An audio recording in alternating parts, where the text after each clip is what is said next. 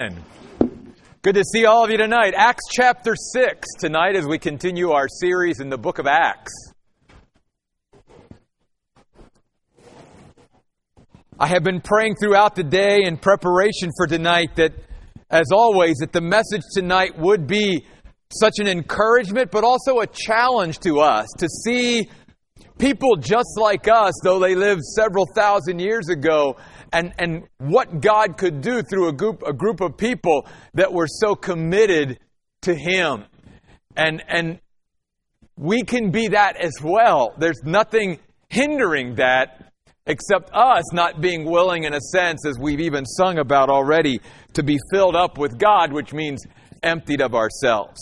Before we get into this passage tonight, I also want to say this. We many times as human beings tend to look back on any kind of history and romanticize it at times.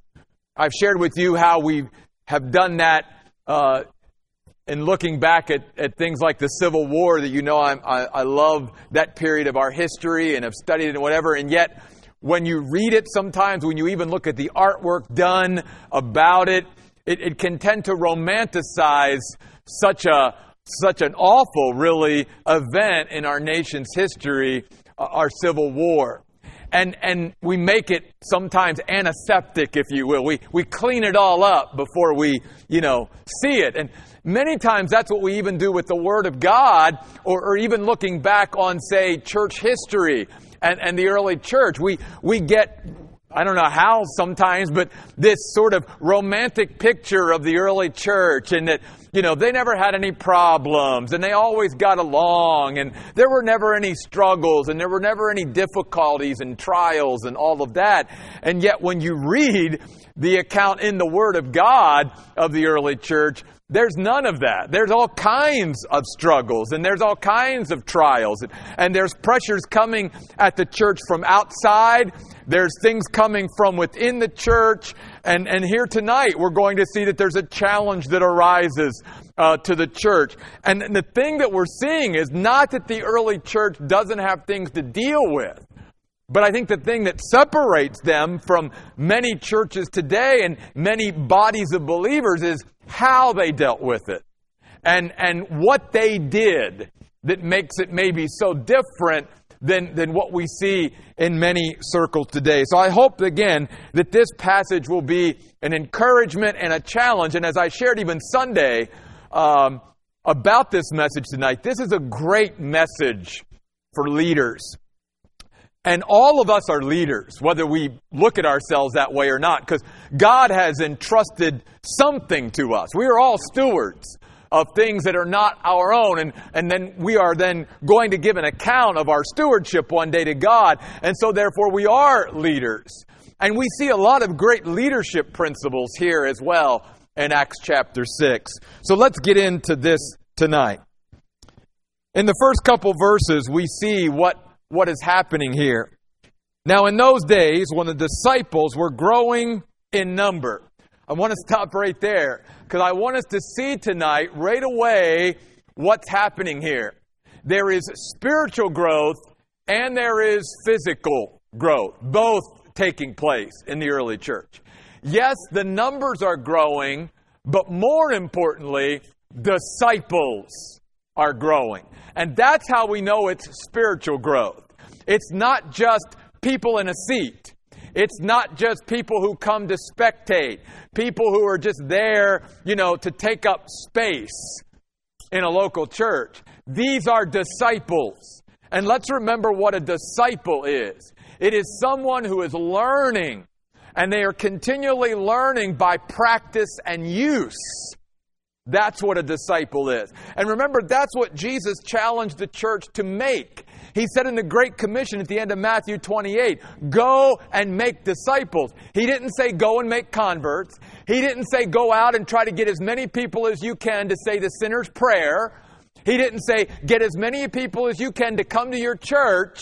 No. He said, go into all the world and make disciples. And there is a difference between someone who is a disciple of Jesus Christ and someone who is simply a Christian. Someone who's saved. Someone who knows the Lord, but may not be a disciple. And so notice again here in Acts 6, one of the great things that's happening is yes, there's numerical growth, but there's also spiritual growth as well. But because of growth, there are challenges. There always will be. Growth is good. Growth is a sign of health. Growth is a sign of vitality. We all need to be growing individually and corporately. But when we grow, it's going to present new challenges, just as it did in the early church. And that's not necessarily bad. It's God giving us a chance as leaders and as His people to solve problems with Him and to be able to look at the challenges and see how we can overcome them and rise to the challenges that come our way as we grow. And so that was true here.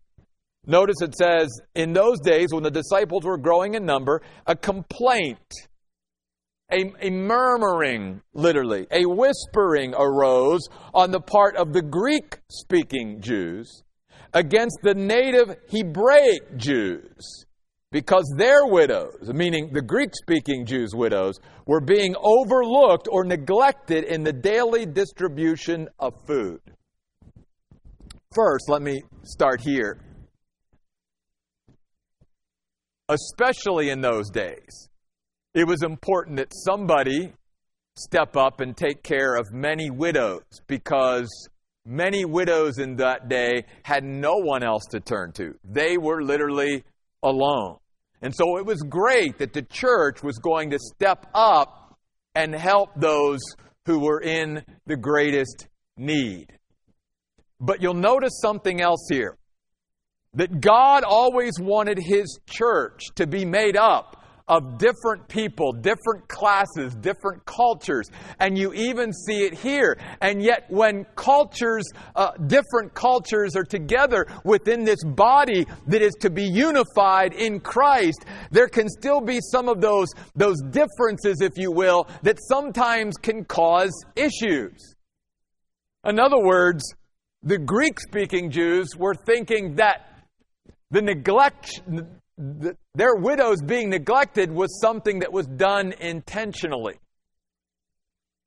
And it really wasn't. There's nothing in the text that says that, that this one group within, within the church was intentionally neglecting this group of widows. I think it just goes back to remember the church was exploding. There were now over thousands and thousands of new believers in Jerusalem. And I think it was just a thing of they couldn't keep up with the growth. And this was one of the, the areas that was getting left behind, getting neglected. But here's what Satan, our spiritual enemy, will try to do. He will try to look for differences within the body of Christ that is to be unified and try to start getting those people within the body of Christ to start fighting with each other instead of fighting the common enemy, which is Him. And if he can do that, even by causing within one group or one person or one family or whatever, to even begin to think that something was done intentionally when it wasn't, we can start to see what kind of trouble that can cause, where that can start to break down the dis- or the unity of the church rather than us coming together. And that's exactly what was happening here. They had already been dealing with persecution from outside, and the pressure of the world was coming against them. And then they had this that we talked about last week, where Ananias and Sapphira were being you know, deliberately deceitful and causing problems themselves within the local assembly there. And now we've got this issue where things are happening that are great, but now there's this group that seems to be neglected, and there's this group over here that says, hey, this isn't right. And, and, but yet instead of dealing with it properly, they began to whisper and murmur about it amongst each other. And they started to think that they're doing this on purpose. They're intentionally doing this, you see. And building something up in their mind that really wasn't happening. There is no evidence of that at all. And these are the things as leaders, these are the things as God's people that we've got to always be aware of.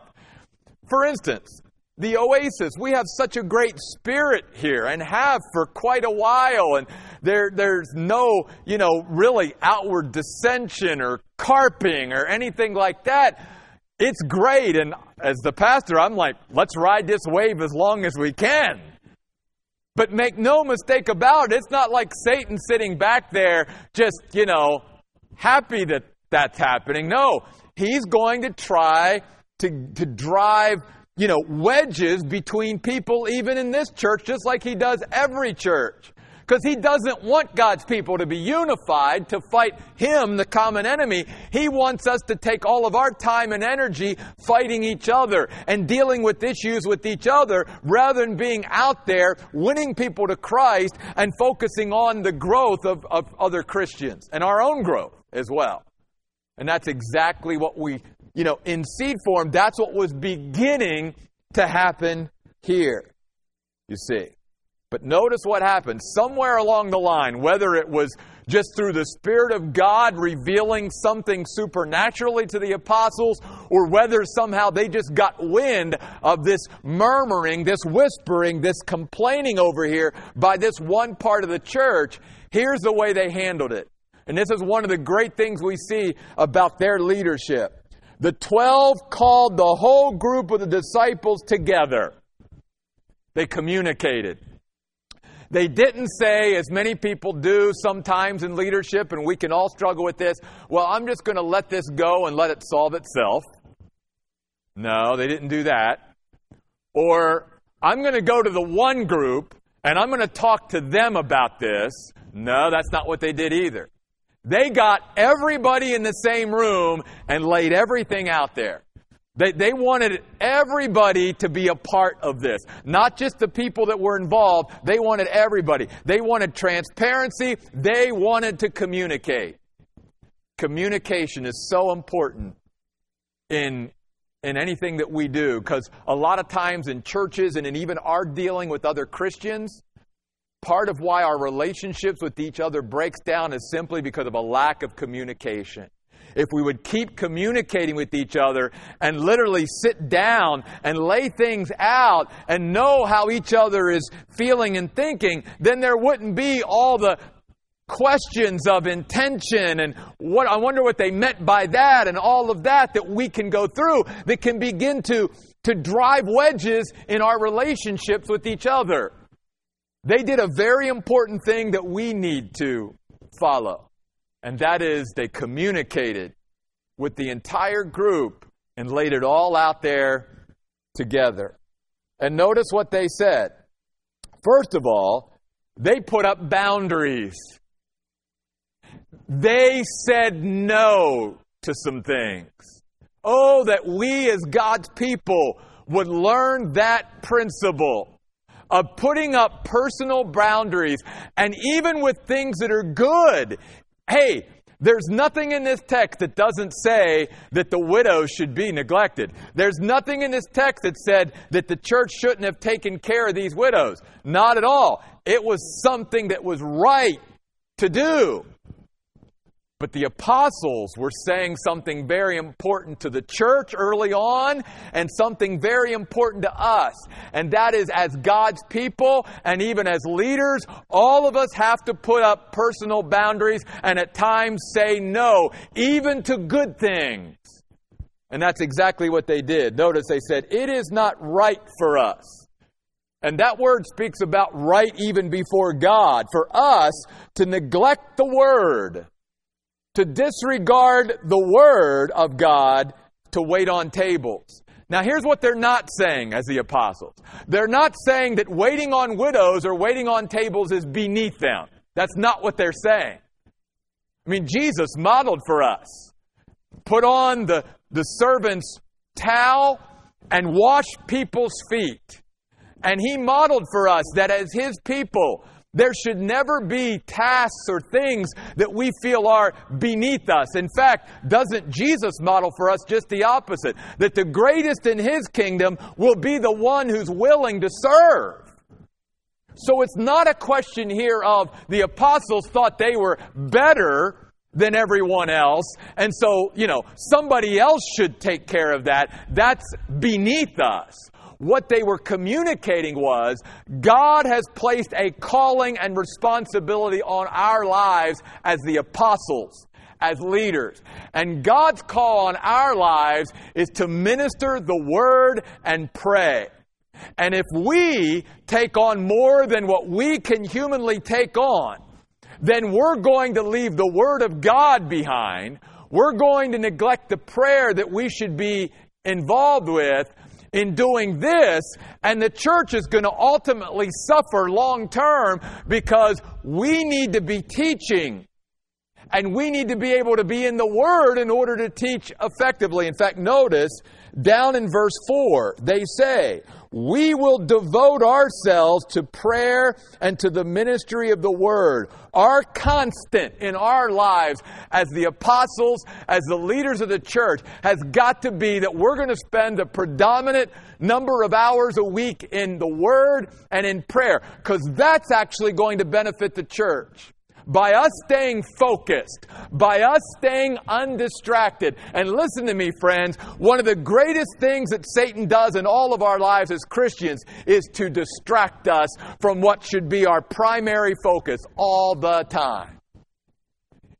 He's always throwing red herrings up there, and Christians are just chasing after all of them. Oh, that looks good. I think I'll run over here. I think I'll get involved in this. Now I think I'll do this. And we again get involved in so many things that we're just ending up being those plate spinners. I used to see when I was growing up, you know, the guys that used to come on, I know I'm dating myself, the Ed Sullivan show. You know, shows like that. And they would have those sticks and they would get those plates spinning and then they'd go around. That's the way a lot of Christians live their life. We must stay focused. And listen, folks, every time we say yes to something, we actually are also then saying no to something else. That's what we've got to realize.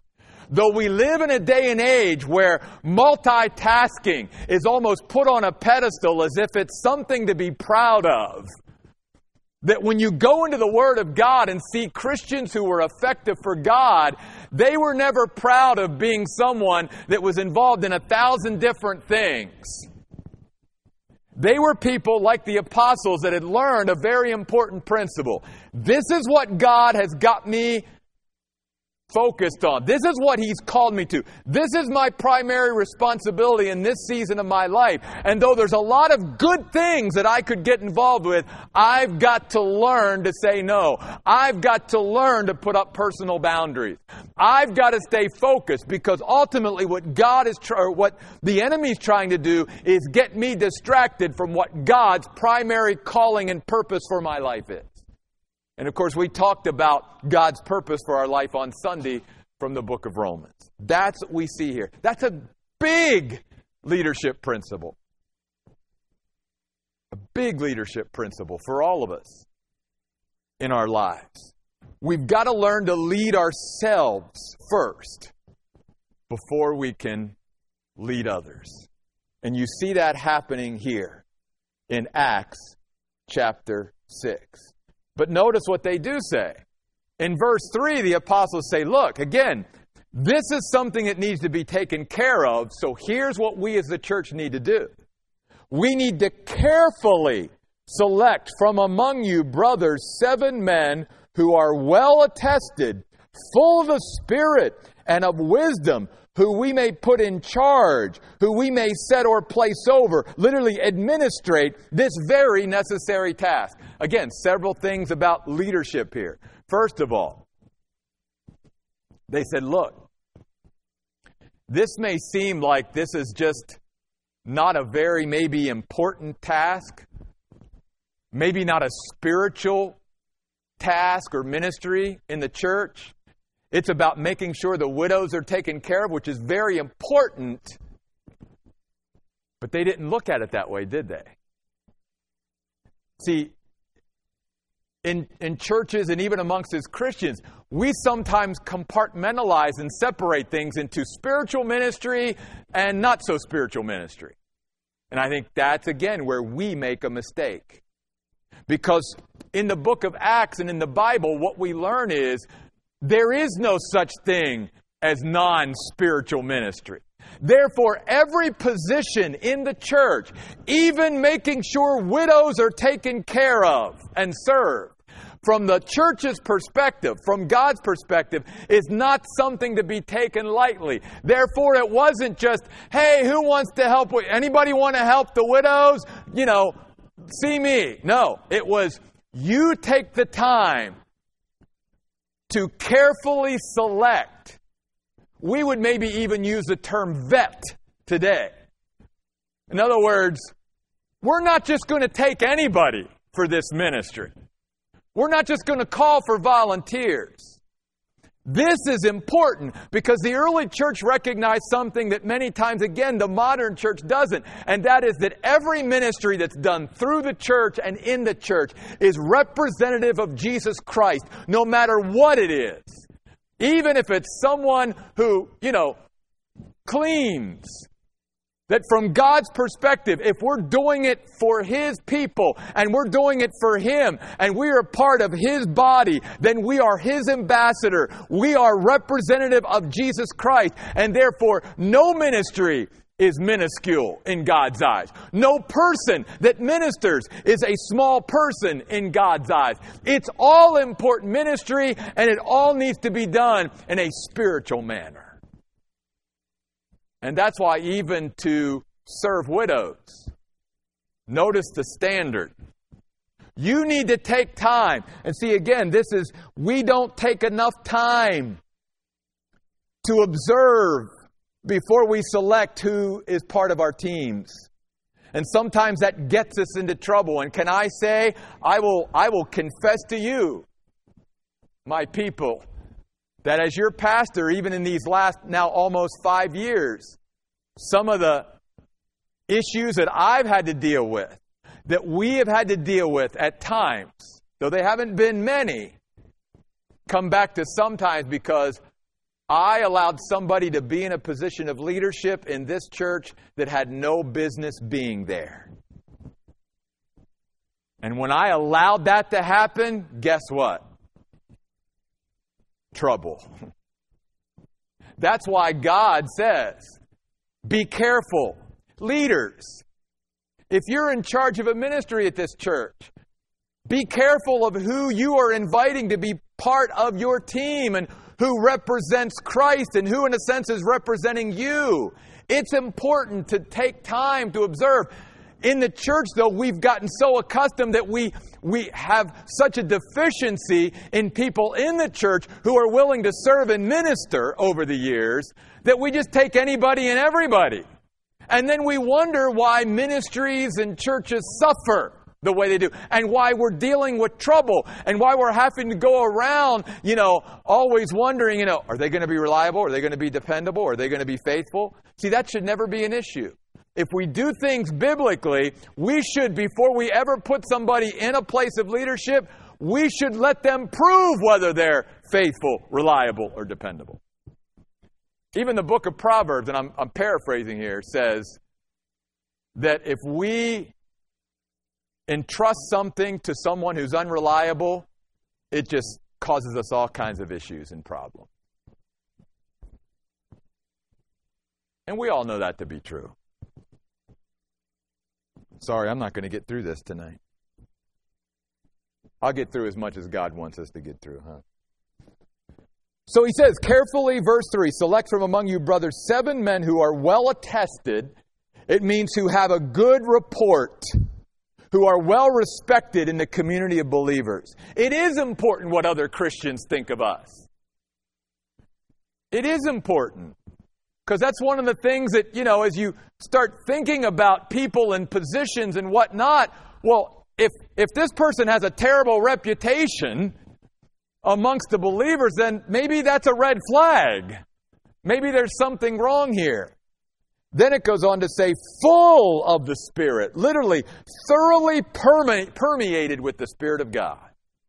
And I, I, shared this during worship time or before we worship tonight that one of the things you see here is that that these people were filled up with God, which meant automatically, implied, they were emptied of themselves. Because God can't fill up a vessel that's filled already. The only way we can be filled with God is when self isn't there. And that's why maybe the first thing we all need to do every day is die to self. That's why Jesus said, You want to be my disciple? Take up your cross daily and follow me. Because it's only when we get rid of self that God can truly fill us up. And that's what was happening here. They were thoroughly permeated with the Spirit of God because they were emptied of self. And then it says they were also full of wisdom, the skill in managing the affairs of life. There was a spiritual component, but there was also a, a manager administrative component to this as well. And then again, the apostle said, We will devote ourselves to prayer and the ministry of the word. By the way, the word devote there means to be constant, it means to be steadfastly attentive to something. Now, obviously, God wants all of us as Christians to be steadfastly attentive to prayer and to the Word of God. But in this case, again, notice that the word uh, ministry here in verse 4 is an important word. It's a word that means to prepare and present the Word of God. And unless you've never been up in front of a group of people and taught or given a message, it is hard to appreciate the time that's needed to do it effectively in preparing and presenting even just one message. And yet it's necessary. This is one of those verses in the Word of God that God sort of drilled into me years ago as a young pastor is that there's a lot I could get involved in. But if I was going to be effective in teaching the Word of God, there was a lot that I was going to have to say no to. And that I was going to have to have a laser focus and zero in on preparing and presenting the Word of God to God's people and spending time in prayer. And again, that principle, though, runs true for all of us, no matter what God's called us to to prevent us from being distracted from what really God wants us to be involved with. And to give it our all to that, as we say. So, notice, the proposal pleased the entire group. Literally, the word means it excited the entire group. When was the last time there was a decision in a local church and everybody was excited about it? Well, this was. They said, that's cool because they understood something. If the apostles stay focused on what God's called them to, obviously we're going to benefit because they're going to be in prayer, they're going to be in the Word. When they present the Word to us, we're going to grow from, from their understanding and their knowledge and their teaching us the Word. But also, the widows are going to get taken care of. Oh, and not just by anybody, they're going to get taken care of by the best of the best. Man, these people, they're full of wisdom. They're full of the Spirit. They've got a good reputation amongst the whole church. We're not just giving the widows, in a sense, the leftovers. We're giving them our very best. So that's why I think it pleased everybody. Everybody was happy. So they chose Stephen, a man, again, full of faith and of the Holy Spirit, with Philip, Prochorus, Nicanor, Timon, Parmenas, and Nicholas a Gentile convert to Judaism from Antioch. By the way, the word chose in verse 5 is an interesting word as well. It means to stand out from others. In other words, sort of giving it from the other side of it. The reason these men were chosen is because they stood out from the crowd, they stood out from others. There was something distinguishing about them. Great principle in leading. Who is it in your circle that stands out, that distinguishes themselves? Those are the ones to give more to, you see. And that's what was happening here. There will always be those in our lives that tend to stand out. They don't just do what everybody else is doing. They don't just they're not just satisfied with the status quo. They're they're their perception or perspective isn't just, well, because this is the way all the other Christians are living, that's the way I'll live too. No, my goodness, they are on fire for God, and if they stand out like a sore thumb, they're standing out. But it's those Christians that are truly committed and devoted that will always stand out. Because there are many that's just satisfied just to just sort of flop along. But not these men. They wanted more. And because they wanted more, they got more. So they stood these men, verse 6, before the apostles who prayed and placed their hands on them. The placing of hands on them in public was a way to publicly show their support. The apostles were basically saying, We're behind them. We support them. And not just in word. This was something that was done publicly so that there was an accountability there. It's why sometimes in the church we do it today. That we're, in a sense, putting our money and our, our time and our effort and our prayers into someone or some ministry or something and saying, listen, we support you. We're behind you. And if you ever need me, I'll be there for you. That's what placing hands on somebody meant. It meant to them, you're not going to be out there doing this alone. We'll be there. And if you need something, come to us. We'll be accessible. We'll be there to help. That's an important principle of leadership as well. And notice then, because of the way they handled this potential problem, notice by handling it the way they did, then what happened in verse 7? The word of God continued to spread, and the number of disciples in Jerusalem increased greatly, and a large group of priests became obedient to the faith. The words continued to spread mean to grow or increase. In other words, the principle here is as the Word of God somehow can grow and increase, spiritual growth happens as well. It's about getting the Word of God out there. And the more we can get the Word of God out to people, for those who want to hear, for those who have a heart to hear, for those who are receptive to God's Word, growth will take place because God says, My Word will not return void. So, going back to even what I shared last week, that's why I wanted to do podcasts. Because people from all over the country, all over the world, listen to those messages of the Word of God and growth is taking place. And we're even thinking now about other ways that we as a church can get the Word of God out. Because God's Word is like just letting a lion loose, it'll take care of things. We just have to let it loose and let it do its job. And that's what the early church was doing. They were just saturating Jerusalem with Christian doctrine, and growth was taking place. By the way, another interesting thing before we move on, when it talks about priests becoming obedient, this is another interesting word. The word obedient literally means to listen or submit. I mean, think about it. These were priests in the temple. These were priests who had been brought up with all the Old Testament ritual and sacrificial system. And for them to forsake all of that and basically say, I believe in Jesus, that was, that was a lot. We, we could even add the word, that was humbling. Because, in a sense, like what Paul had to do, they basically had to say, all that we were brought up in, all that we were brought up on, all that we had thought we were right all this time, now we realize we have to admit we're wrong.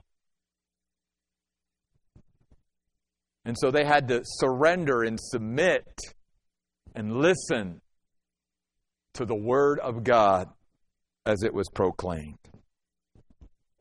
Well, I can get through this. Stephen, obviously, I think, was standing out, maybe even more than the rest. And I think, again, one of the reasons why, notice how it describes Stephen in verse 8. It says, Now Stephen, full of grace and power, was performing great wonders and miraculous signs among the people. Again, he was thoroughly permeated with God's grace and power. Here, every time he's described in Acts chapter 6, he's full of something. Full of something good, but he's full of something. Again, which means there's nothing about Stephen that has anything to do with self. Nothing. Talk about someone who has died to self, Stephen. Because he's so full of the graces of God and the resources of God and the Holy Spirit of God, there's no room for anything of Stephen left. He's a great example and a great challenge for us as Christians. Because Stephen is just like us flesh and blood, human being. He had to battle with his old selfish fallen nature just like the rest of us. But it shows that we can conquer that through Christ. And we can put Christ first rather than ourselves, even as we talked about on Sunday. So it says, and here's again when God begins to work in your life and work through you, I'm telling you, expect the enemy because again, the enemy is not just going to sit back and start watching you grow and making, you know, all these increases spiritually and moving forward spiritually and, and, and just all of a sudden going to another level and just sitting back and not letting anything happen. No, he's going to throw everything he can at you to discourage you, to distract you, whatever. And that's exactly what we see happening here again. It's a pattern throughout the book of Acts. Some men from the synagogue of the freedmen, as it was called, both Cyrenians and Alexandrians, as well as some from Cilicia and the province of Asia, stood up and argued with Stephen. They literally wanted to dispute and question him. In a sense, we would maybe even use the word debate. But notice what it says. Yet they were not able to resist the wisdom and the spirit with which he spoke. They could not withstand him. They could not oppose him. Because he was filled up with the wisdom of God and the Spirit of God. And he had an answer. He is a great example of what even Peter talks about when, when Peter says in 1 Peter 3:15 to Christians, "Set apart Christ Jesus as Lord in your hearts and be always ready to give an answer of the hope that is within you when you're asked, when you're questioned. Be willing to defend your faith. Be willing to have an answer for what you believe and why you believe it. All the more reason why we need to be in the Word of God and allow the Spirit of God to teach us and fill us and gain God's wisdom. Because there will be those, especially when we start to march forward spiritually, who are going to try to attack us, question us, argue with us, and get us off track. Think of even the book of Nehemiah with people like Sanballat and Tobiah who try to get Nehemiah to come down off the wall. And Nehemiah says, I ain't coming down off this wall. I'm doing a great work for God. I'm not going to be distracted.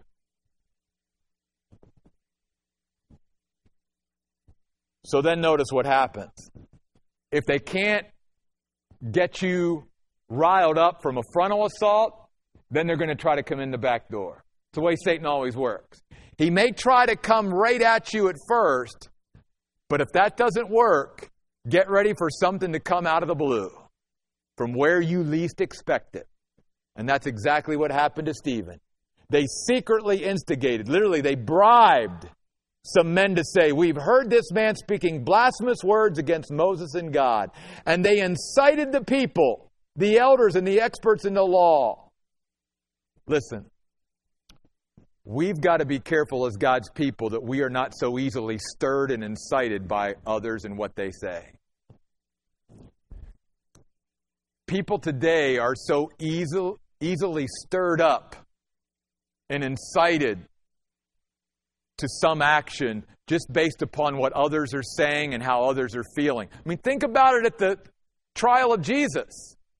People started to incite and stir up the crowd. We want Barabbas, crucify Jesus. And that's exactly what happened. It was that crowd mob mentality. Folks, nothing has changed. That same mentality is even worse today. And we have to be careful in the church that we don't get caught up and stirred up by some of the things that others are saying. We better make sure that we are being led by the Holy Spirit of God and that there's a settledness and that we're not so easily stirred up and incited to things. Because that's not how God usually works. But that's how these folks worked. They approached Stephen, seized him, brought him before the council. They brought him forward with false witnesses, literally deceitful witnesses, who said, This man does not stop saying these things against the holy place and the law. For we have heard him saying that Jesus the Nazarene will destroy this place and change the customs that Moses handed down to us. Folks, here's what Stephen did. He wasn't bashing Moses or bashing the temple or bashing the law or anything else. What he was doing was he was exalting Jesus Christ. And by exalting Jesus Christ, he obviously was implying that everything else is underneath Jesus. And to the Jew in that day, that was blasphemous. Because to them, they had put things that shouldn't have been on the pedestal on the pedestal. And when Stephen and others came along and said, Jesus knocks off everything on your pedestal, get everything off your pedestal except Jesus, He alone is to be adored and worshiped, that's what caused the problem. It wasn't that he was, obviously, he didn't say anything against Moses or the law or the temple.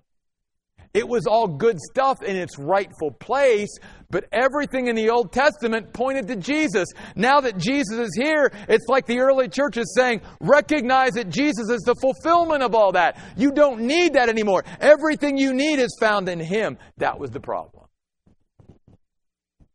He exalted Jesus. And when you and I exalt Jesus, there will be problems. Even in our non religious society today, you can go out there, even in public, a lot of times and get away with talking about God. And you probably won't get too much pushback or persecution. But bring up the name of Jesus. And that's where the trouble begins. Jesus. One final verse. All who were sitting in the council looked intently at Stephen. You ever heard the expression they tried to burn a hole through me when they looked at me? That's what was happening here. I can imagine the look that they were giving Stephen. How dare this young man do what he's doing? Who does he think he is? And yet, notice what the Bible says. When they saw his face, it was like the face of an angel. Why does God want to describe Stephen's face like the face of an angel? Because an angel is a messenger that is sent from the presence of God. And what is implied here in that phrase is simply that when they looked at Stephen, it was as if he had come from the very presence of God that even though they didn't want anything to do with what Stephen was saying, they could not deny that there was, in a sense, the presence of God, that there was something different about this young man. It's exactly what we heard early on in the book of Acts when others were saying, Hey, aren't these the people? I recognize them, that they had been with Jesus. And because they had been with Jesus, there was something different about the way they acted and the way they looked and the way they carried themselves. That's exactly what we see here. Because Stephen was standing up for Jesus, Jesus was standing up for him. And next week, in chapter 7, we're going to see one of the most incredible events in all the Word of God. And I think it will inspire us when we see it for what it is. Let's close in prayer. God, I pray tonight that as we travel through this great book of Acts, dealing with the, the first months and years of the church and all that the church had to deal with and how they dealt with it, that God, it would inspire and encourage and challenge us as Christians 2,000 years later of how we should be a part of the church and how our lives should look and how we should handle and deal with things in our lives and not let things begin to fester and, and get a hold of us to where, Lord, the body of Christ begins to, to get divided and, and disintegrate and dismantle. God, help us to stay strong. Help us to stay as one. Help us, Lord, to come together and go after the real enemy. Help us to stay focused. Lord, I know even tonight that for those who are here, they may seek to walk away from here and seeking to, to stay focused on something, and yet, Lord, we know that the enemy is not going to leave us alone. He might throw a lot at us even tomorrow or even tonight to begin to get our minds going in 20,000 different directions. God, you help us as only you can to keep our minds where they need to be on you and to keep focused on what our primary calling and our primary responsibilities are in this season of life. Give us the courage of Stephen. Give us the wisdom of Stephen, God. Help us to walk through this life with such a countenance that we have been in fellowship with you, that others can even notice that we have spent time with you because of the way we carry ourselves. Use us, God, to draw others to Christ. We pray in Jesus' name. Amen. Hey, come back on Sunday. We got some other good stuff for you, and we'll see you next week. Oh, by the way, ice cream next week. Ice cream social next week. So don't forget to come and bring somebody with you.